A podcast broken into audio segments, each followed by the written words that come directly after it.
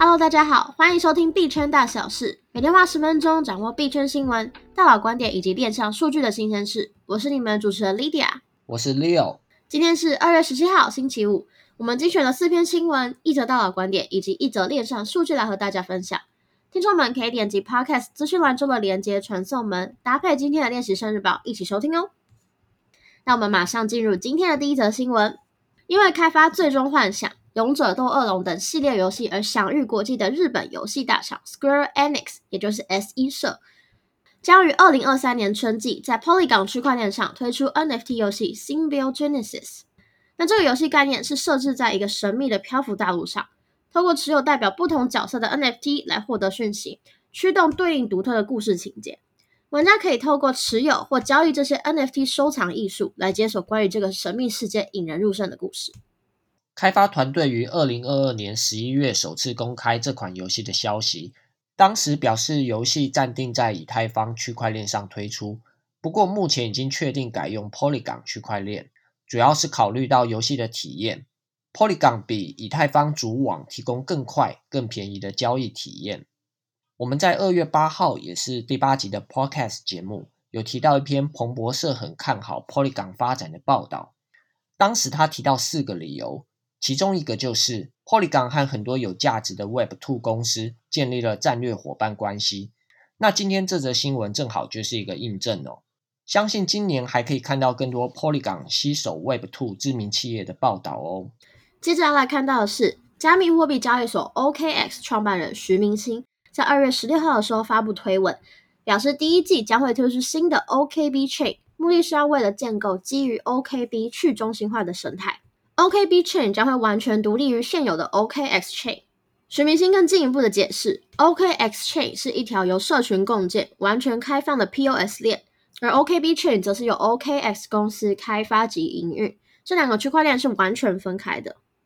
消息发布后，OKX 交易所的平台币 OKB 一小时从四十七美元涨穿五十美元，最高一度达到五十二点零八美元的历史新高价。涨幅将近十 percent。这边我看了蛮多间外电的报道，目前还没有太多关于 OKB Chain 的介绍。目前只知道这条链的客户是专门锁定企业法人，提供一个商业解决的方案。再来是二月十五日，美国的怀俄明州众议院通过了新的加密资产法案，将会禁止怀俄明州的法院强迫个人揭露他的加密资产私钥。如果说这个法案获得了州长 Mark Gordon 的批准，新的法律将会在七月一号生效。这份即将颁布的法律规定，在怀俄明州任何的法律程序中，不得强迫任何人出示私钥，或者是将私钥告知任何其他人。不过，如果公钥不可用，或者是无法揭露加密资产、数位身份等等的详细讯息，则可以例外。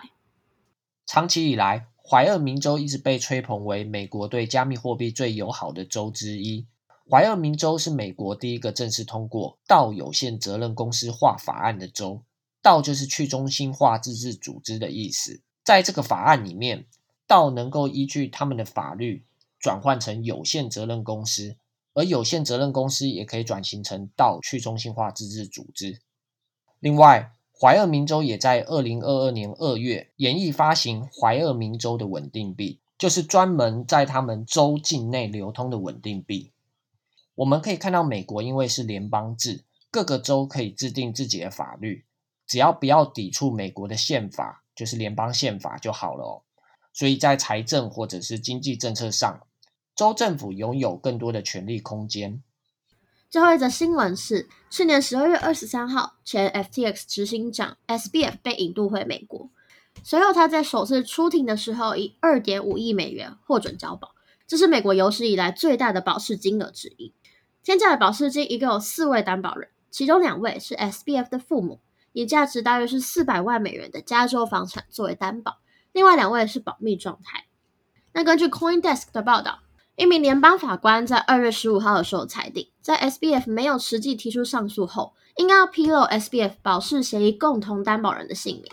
这两个神秘担保人的身份终于曝光了，分别是史丹佛大学法学院前院长 Larry Kramer。以及史丹佛大学高级研究科学家 Andreas Pepke，两个人分别签署了五十万美元和二十万美元的保释金。根据了解，SBF 的父母都是史丹佛大学的教师。Larry Kramer 对此事做出回应，他提到，正是因为他和 SB 父母深厚的友谊，以及要回报他们的恩情哦，才促使他为 SBF 保释。因为 SBF 的父母曾经在他罹癌的期间，对他提供食物还有精神上的援助。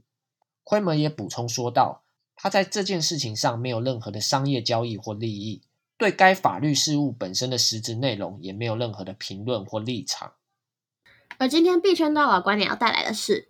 加密货币 KOL Miles Storcher 分享的近期访问资深交易员 Gareth Soloway 的八大重点。那我们这边截取了四个令人印象深刻的观点。第一个是不要爱上你的资产，你的资产并不会爱你，要善用这些资产来为你赚钱，并且在适当的时机点将它卖出。第二个则是根据目前的技术面和市场情绪来判断，有七十五 percent 的几率市场尚未进入底部。Miles 还提到了下半年我们会看到经济指数开始衰退，通货膨胀依旧严峻，当风险资产的价格开始崩溃的时候。比特币将难以承受抛售潮，我们估计比特币将在二零二三年下半年触底，但是有望于二零二四年迎来复苏。他也提到了比特币是数位黄金，最终它将会被证明比黄金还要有价值。美联储会尽可能的延迟印钞票的速度，但是他们最终还是必须要印钞票。那么那个时候，我们的钱应该放在哪里呢？他提到了比特币可以提供这样子的空缺。这位交易员也提到了，二零二三年他很看好黄金这个资产，但二零二四年则是数位黄金比特币发威的一年哦。原因除了刚刚提到的对抗政府滥发钞票这件事情，他还有提到了比特币减半这个利好事件哦。长期而言，他更看好比特币的增值空间会比黄金还要大。最后带来的是今天的链上数据分析。根据链上数据网站 DeFi Llama 显示，NFT 聚合交易平台 Blur 在发行并空投原生代币 BLUR 之后，Blur 平台的总锁仓价值，也就是 TVL，创下历史新高，增长了一百零九 percent，到了五万零两百八十 ETH，大约是八千四百万美元左右。研究者指出，如果用户想在 Blur 平台对 NFT 进行出价竞标的时候，必须先将以太币质押至 Blur 平台的竞价池里面，才能够进行出价。所以，竞价池的总锁仓价值指标，某种程度上可以反映这间平台的交易活络程度哦。OK，那么我们今天的币圈大小事节目就到这边啦。除了以上提过的新闻，今天的练习生日报还有提到了。全球首批由政府主导、香港发行的代币化绿色债券，募得了八亿港币。另外一则消息是，无聊猿官方 Dookie Dash 游戏的头奖 Golden Key 标价两千两百二十二枚以太币。大家可以点击资讯栏的练习生圈里网站连接，观看其他精彩新闻、观点与数据。如果对节目有任何想法，都欢迎在 Apple Podcast 评论区留言。也别忘了给我们五星好评，或是进入资讯栏的 Discord 还有 Line 的社群，和大家一起及时互动哦。我是主持人 Leo，我是莉莉亚，我们明天见，拜拜。